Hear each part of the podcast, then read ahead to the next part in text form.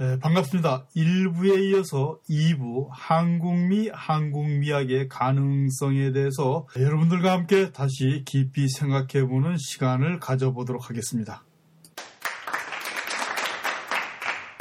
네, 1부에서 좀 심각한 얘기가 진행되었었습니다. 네, 한국인들에게 가장 존경을 받고 있는 네, 안희준 교수와 네, 박서보 교수를 네, 저는 한국의 일반 대중들에게 콩깍지 끼인 눈을 제공해 준 사람들이라고 친 포화를 쏟았습니다. 정말로 나는 그런 말을 할 자격이 있는가? 또 그런 말을 할 근거가 있는가? 2부에서 여러분들과 함께 살펴보도록 하겠습니다. 물론 그 두 분을 비난하기 위한 것이 아니라 이제 우리는 그 콩깍지가 만약에 눈에 쓰였고 잘못된 색안경이 쓰였다 그러면은 그 색인강을, 색안경을 벗고 바로 보자는 것입니다. 또 중요한 것은 뒤늦게나마 한국의 미식을 제대로 규명해서 한국 미학의 정립에 근거를 마련하면서 한국 예술 문화의 발전을 도모해 보고자 하는 뜻에서 여러분들과 함께 이런 시간을 갖게 된 것입니다. 한국미가 무엇인가? 한국미를 대표할 만한 것이 무엇인가 여러분들에게 질문한다면 뭐라고 대답하시겠습니까? 예, 아마도 가장 대표적으로 꼽는 것은 예, 백색이고 백이의 민족이고 백자라는 예, 도자기일 것입니다. 이런 까닭에 김한기라는 화가가 조선의 항아리를 그려서 인기를 얻고 그의 그림이 상당히 비싼 값으로 팔리고 있습니다. 왜냐하면 그는 한국미를 대변하고 있, 다고 생각하기 때문입니다. 또 서양화가라고 불리우는 도상봉 씨도 역시 이 백자 도자기를 그려서 그분이 인기를 얻게 되었습니다. 두 번째로 한국미를 꼽고 있는 것은 자연의 미입니다. 이 자연의 미는 바로 일본의 미래학자인 야네기 문해요시 유종열로부터 그를 찬미하고 따르는 서울대학교 인류학과 교수이며 미학자인 김원용 씨한테 이어지고 다시 이 김원용의 이론이 그의 제자인 안희준 교수에게 이어진 것입니다. 이 자연의 미는 안희준 교수뿐만 아니라 한국미를 연구한 조요한이라는 사람이나 그 밖의 여러 학자들의 공통된 의견이기도 합니다. 세 번째로 한국의 미는 단순미와 소방미를 꼽고 있습니다.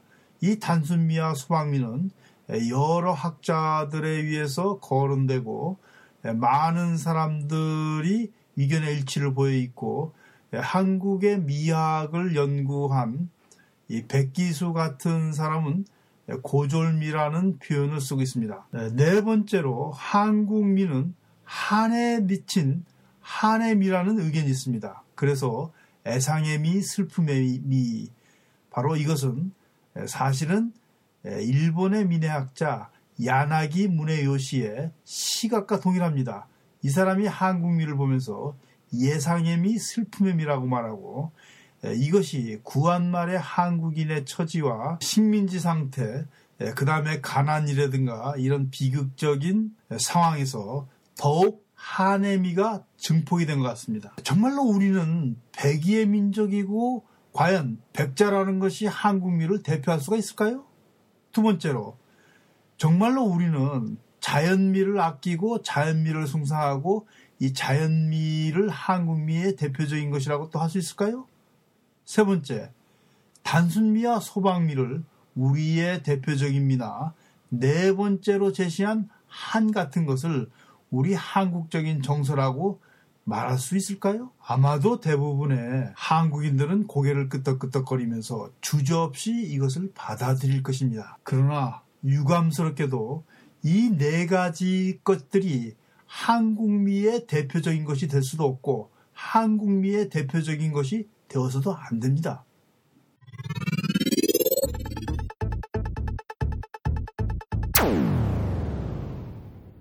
지금부터 구체적으로 하나하나 꼼꼼히 따져보기로 하겠습니다. 첫째, 백색은 우리 민족의 고유색이고 누구나 즐겨 했고 백자는 과연 한국의 미, 한국의 정서를 대표할 수 있는가? 예, 이 문제부터 따져보기로 하겠습니다. 어디서부터 이런 터무니없는 얘기가 나와가지고 백색 모노크롬에 빠지게 됐는지는 정말 모르겠습니다. 우리 민족은 백색을 즐겨 입지도 않고 백색을 좋아하지도 않았습니다. 조선시대 때 오직 양반들이 공자가 백색 옷을 즐겨 입어서 그 흉내를 내느라고 백색을 옷을 입었다는 기록은 있습니다. 그러나 조선 왕조실록에 나타난 여러 가지 백이 금지령이 나오는데 태조 7년에 흰색을 금하고 남녀의 복색을 회색으로 태종 원년에는 백이 금지령이 다시 내려지고 세종 7년에는 관리들의 백이 착용을 금지했습니다.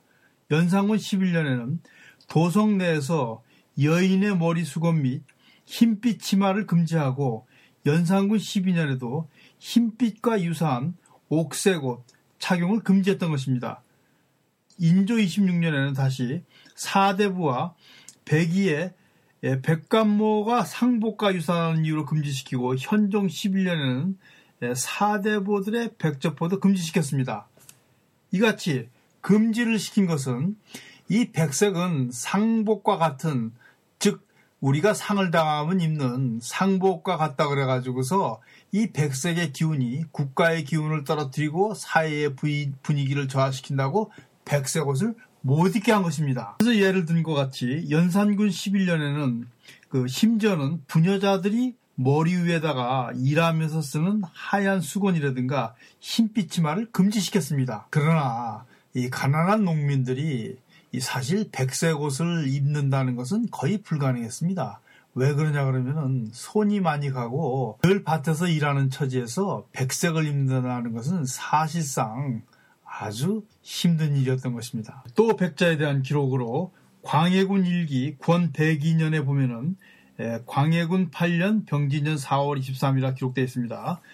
대전 사용 백자기, 동궁 전용 자기 이렇게 백자는 왕의 전용구로서 청자는 왕세자 전용구로서 쓰였으나 후기에는 백자를 흉내낸 질낮은 하얀 사기 그릇이 일반 양민에게까지 널리 보급되었던 것입니다. 이렇게 왕세자도 쓰지 못하고 오직 임금만 있었던 백자를 어떻게 한국미를 대변한다고 말합니까? 그건 정말 정신 나간 소리 아닙니까? 막그릇도 사서 쓸 수 없는 처지에 그 귀한 백자를 일반 평민들이 사용한다는 것은 정말 어불성설입니다. 이렇게 말하는 저에게 위지 동의전에도 우리 민족이 백색을 즐겨 입었다고 했는데 그것은 사실이 아니냐 이렇게 말씀하실 수 있습니다. 그때는 정말 염료라는 것이 무진장 비쌌, 비쌌습니다. 염색 기술이 발달하지 않을 뿐더러 염료가 귀했던 탓으로 염색 옷을 입지 못했기 때문에 나렴으로 백색에 가까운 옷을 입을 수밖에 없었던 것으로 짐작됩니다. 그리고 이 조선시대 와서는 유교가 확립되면서 상복으로 상징되던 백색 옷을 철저하게 금지시켰던 것입니다. 네, 그리고 또 하나 구체적인 증거로 우리 민족은요 즐겁고 기쁜 날에는 색동 옷을 입고 군놀이나 동제를 할 때도 오방색을 사용하면서 화려한 색을 즐겼습니다. 그러니까 사실 우리 민족들이나 우리 국민들은 화려한 색을 좋아하고 원색을 즐겼다는 것을 알 수 있습니다.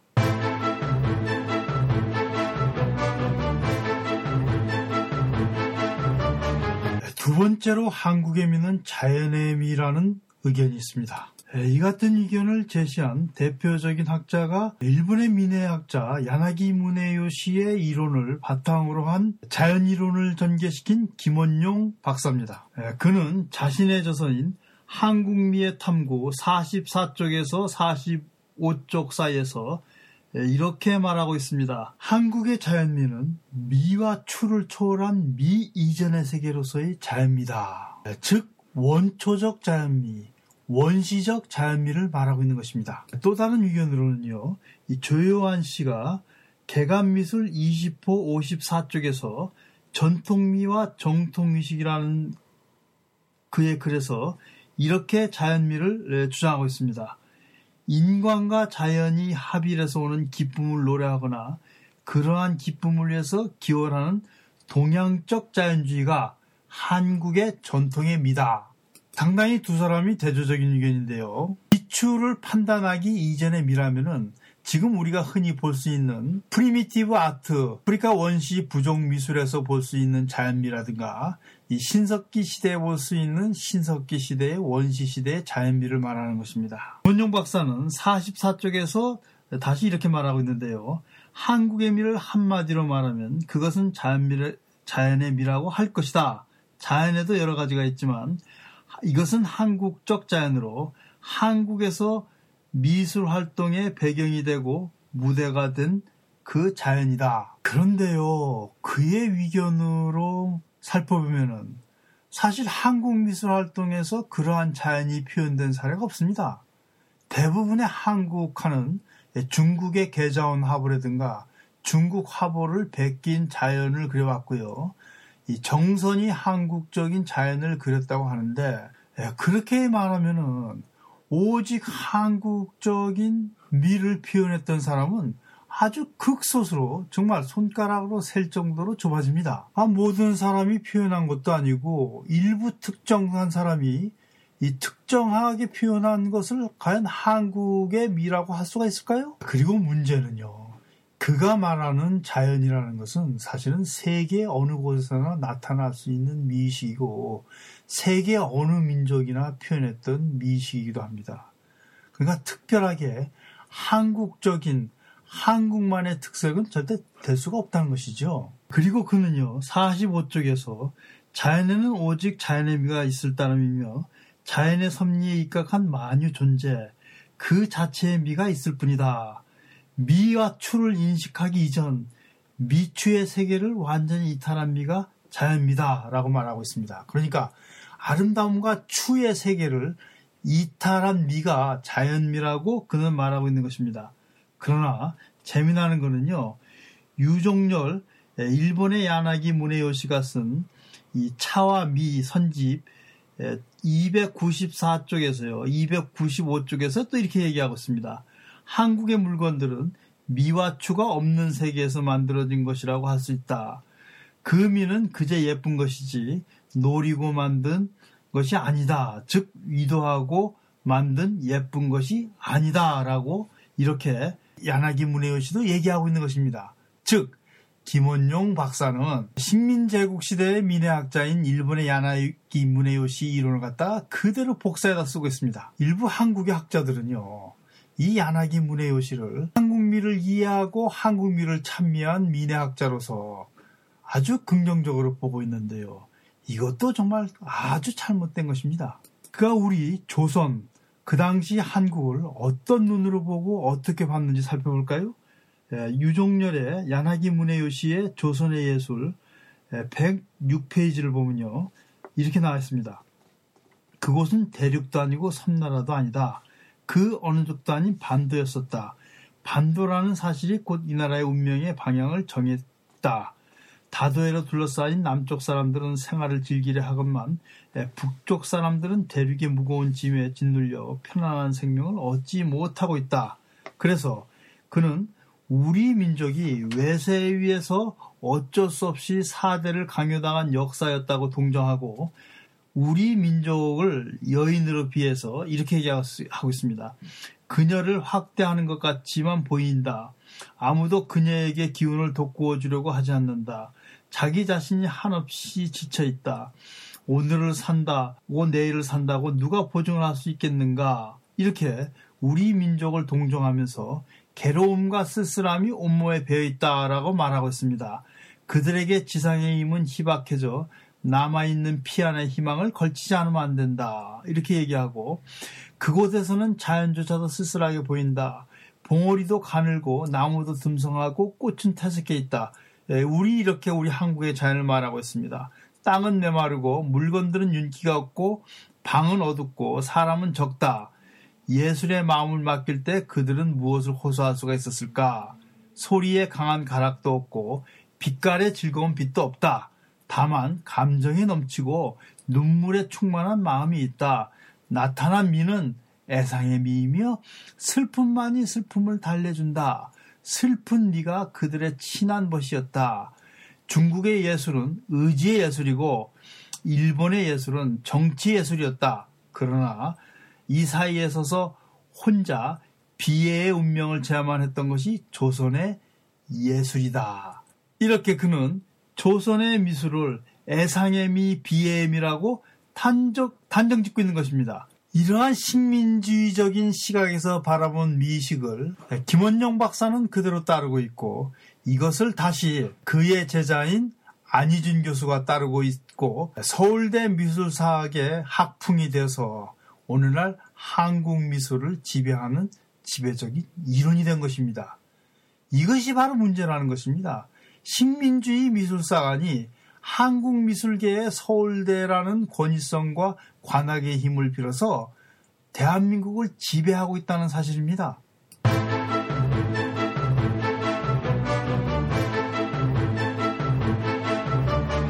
자연의 미가 미, 더욱 미추 이전에 침입 판단의 상태인 자연의 미가 한 민족의 한 공동체의 미적 특색으로 될 수가 없는 것은 그것은 세계 민족사에 어디서나 보편적으로 나타나는 미식이기 때문입니다. 만약에 그렇게 우리의 전체적인 미식을 붙들어 맨다면 우리의 미술은 아직까지도 원시 미술성을 못 벗어난 미술이라고도 할 수가 있는 것입니다. 정말로 우리의 미술이 우리가 전통적으로 지녔던 미술이 이렇게 이 자연적인 특색을 전반적으로 보이고 있다 그러면 어쩔 수 없이 우리는 또 긍정해야 됩니다.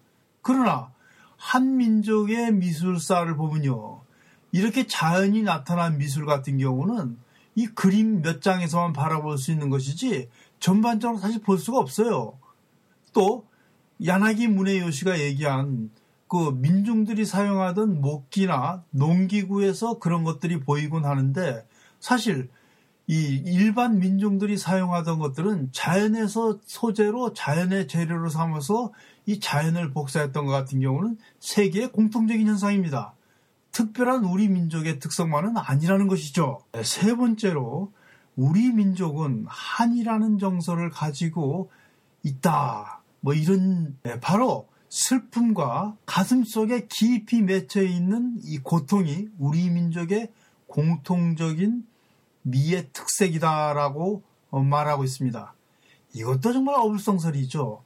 예, 아까 여러분들 잠깐 소개했듯이 어, 일본의 야나기 문해요시가 우리 민족의 미술을 비의 미, 슬픔의 미, 애상의 미라고 표현하면서 아마도 이것이 이 잘못 전해졌던 것 같습니다. 실제로 우리 민중들이 즐기던 이 판소리라든가 이 민족 문학이라든가 우리 민족들이 즐기던 색이나 이런 것들을 보면요. 농악도 그렇고 군놀이도 그렇고 어디서든지 우리는 슬픔을 발견할 수가 없습니다.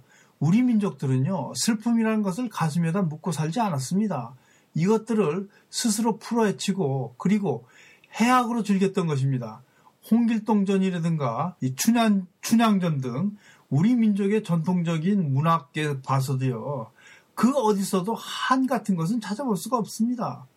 모두 해피엔딩으로 끝나고 그리고 대부분 그 안에는요 슬픔을 이겨내는 아주 유쾌한 해악 같은 것들이 들어있습니다. 도대체 어디 한이 있다는 겁니까? 이 한은 나중에 우리 한국의 시에서 있죠. 뭐 김소월의 시라든가 또는 나중에 이청준의 문학이라든가 한국 구, 구한말 이후서부터 전개된 근대 문학에서 이 한이 한이라는 정서가 나타난 적은 있지만은 우리의 전통적인 정서나 우리의 예술에서 나타난 특징이 아니라는 것이죠. 찾아볼 수가 없습니다. 그러니까 우리 민족의 미식과는 아주 멀다는 말입니다.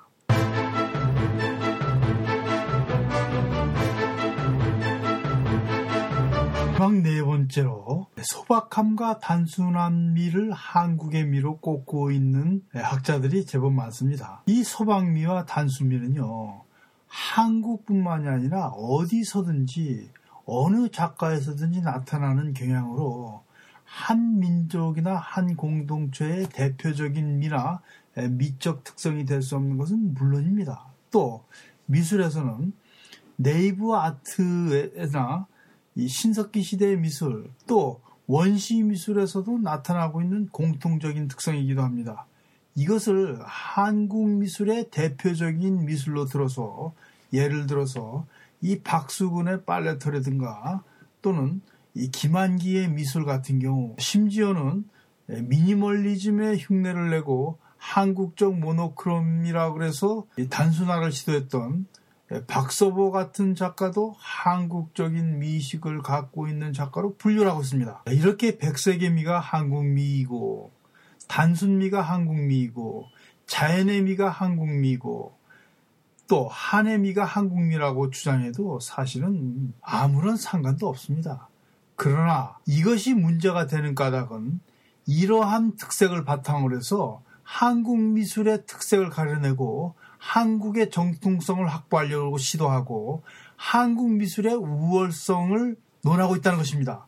즉, 김한길이라든가 박수근이라든가 또 미니멀리즘에 기대고 있는 현대 미술 화가인 박서보 같은 경우도 이 같은 논리에 기대서 한국 미술의 대표적인 주자로 꼽히고 있고 한국의 미나 한국 정서를 반영하고 있다고 착각을 하게 만드는 것입니다. 이것이 바로 문제입니다. 네, 이 같은 까닭으로요. 피터 스미드라는 사람은 서구의 눈으로 본 오늘날의 한국 미술, 이 개간 미술 이후에 소개된 내용을 보면요. 이렇게 말하고 있습니다. 한국의 현대 미술의 현재 수준은 상당히 낮은 수준에 머물러 있다. 한국에 있어서는 아카데믹한 순수 예술에 있어서는 문화적 지연, 즉 문화적 태보 현상이 뚜렷하게 나타나고 있다. 그리하여 한국의 순수 예술은 그 대부분이 20세기 초반의 예술 표현 양식들, 특히 신인상주의, 포비즘, 사회주의 리얼리즘, 추상 표현 증해 등의 단순한 모방에만 그치고 있다고 해도 과언이 아니다. 사실입니다. 만약에 소위 블루칩이라고 작가를 꼽고 있는 10대 작가들을 기준으로 한국 미술을 판단한다면요. 이 사람 말대로 단순한 모방에만 그치고 있다 그래도 과언이 아닙니다. 대부분의 신인상파 흉내를 내고 추상주의 흉내를 내고 포비즘이나 사회주의 리얼리즘에 빠져 있기 때문입니다. 네, 만약에 앞에서 제시한 김원용이나 안희준 그 밖에 한국의 학자들이 주장한 한국 미의 특성을 가지고서 한국 미술을 논한다 그러면요. 한국 미술은 세계 미술보다도 약 100년에서 50년이 뒤진 후진 미술이 되고 마는 것입니다. 일본의 식민주의적 제국주의 한반도 미론을 갖다가 그대로 끄집어 들였으니까 당연한 거 아닙니까? 또 심각한 건요. 그 홍익대를 중심으로 한 현대 미술파 박서보 씨가 중심으로 이룬 한국 현대 미술사의 전개를 그대로 한국 미술의 조류로 인정한다 그러면요. 한국 미술계는 아류가 되고 맙니다. 왜냐하면은 그들이 우리의 잘못된 한국 미술사 미술 인식 구조를 바탕으로 서구 미술을 계속 복사만 하고 쫓아만 다녀서 아무것도 이룬 것이 없기 때문입니다. 그러니까 우리는 그야말로 껍데기가 되고 만다는 것입니다. 이건 정말 슬픈 일 아닙니까? 그들은 한국 미술계의 대표적인 주자로 한국 미술에 지대한 공헌을 했다고 자부를 하고 지금 아주 의수되고 폼잡고 있는데요. 실제로 이 사람들이 한국 미술을 망치고 있고 한국 미술을 뭉개고 있는 장본인이라는 것입니다. 그 같은 배경에는 김원용을 중심으로 한 일제 식민주의의 관학적인 미학관을 쓴 안경 한쪽하고 서구 미술을 분별 없이 수입하며 모방에만 그치고 후학들이나 학생들에게 흉내만 내게 하는 바로 박서보 개파의 아주 치명적인 실수라는 것입니다.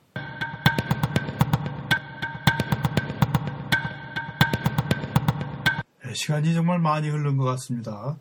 다시 간단하게 정리해드리면 우리 민족은 백색을 즐겨서 사용한 것이 아니라 원색을 즐기고 예, 풍부한 색깔에 대한 욕망이 강했다는 것입니다. 또 우리 민족은 한의 미, 애상의 미, 슬픔의 미가 아니라 해악의 미를 즐길 줄 알았다는 것입니다. 또 우리 민족은 단순 미와 소방미를 좋아했던 것이 아니라 이 다양한 구조적인 미를 즐겼습니다.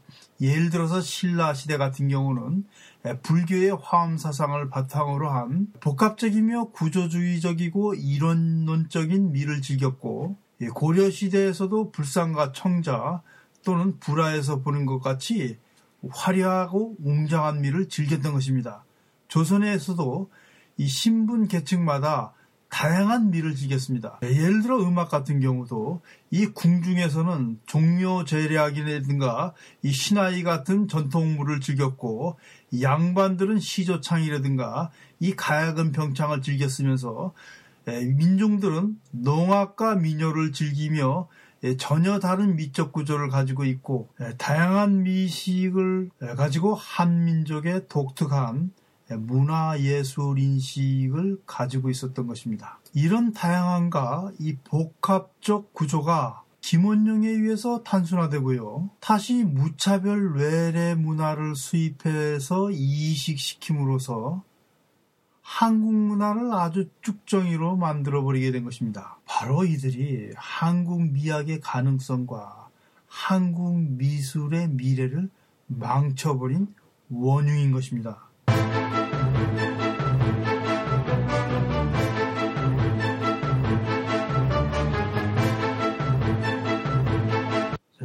까닭에 한국 미학을 정립하고 한국 미식의 올바른 가치관을 세워 문화예술 창작의 기본으로 삼는 길은 바로 이들을 치워버리고 우리의 문화 구조를 올바른 눈으로 올바르게 이해하는 것입니다. 사실 한국 미학의 가능성은요 정말 무궁무진장합니다.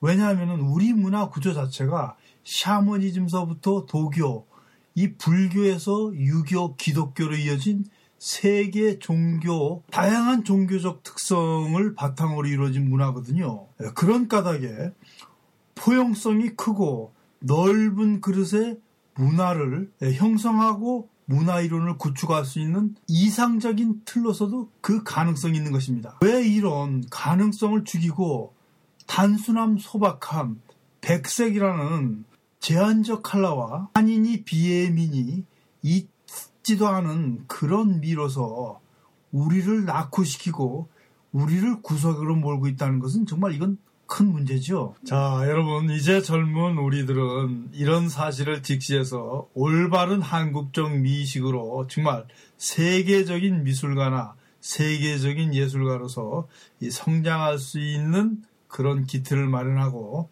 또 그런 미학적 구조를 우리가 만들어야 하는 것이 이 시대의 예술인의 임무가 아닌가 저는 생각합니다. 오늘 라디오 강좌가 이해로 길어졌습니다. 사실 그 박서보 씨에 대해서는 좀 더 깊은 얘기, 좀 더 설득적인 얘기로 여러분들에게 해드려야 되는데 짧은 시간 관계로 오늘 여기서 마무리하지 못하는 것을 대단히 유감스럽게 생각합니다. 그러나 또 다른 기회에 한국의 현대 미술에 대해서 다시 여러분들과 함께 깊이 논할 기회가 있을 것이라고 저는 생각합니다.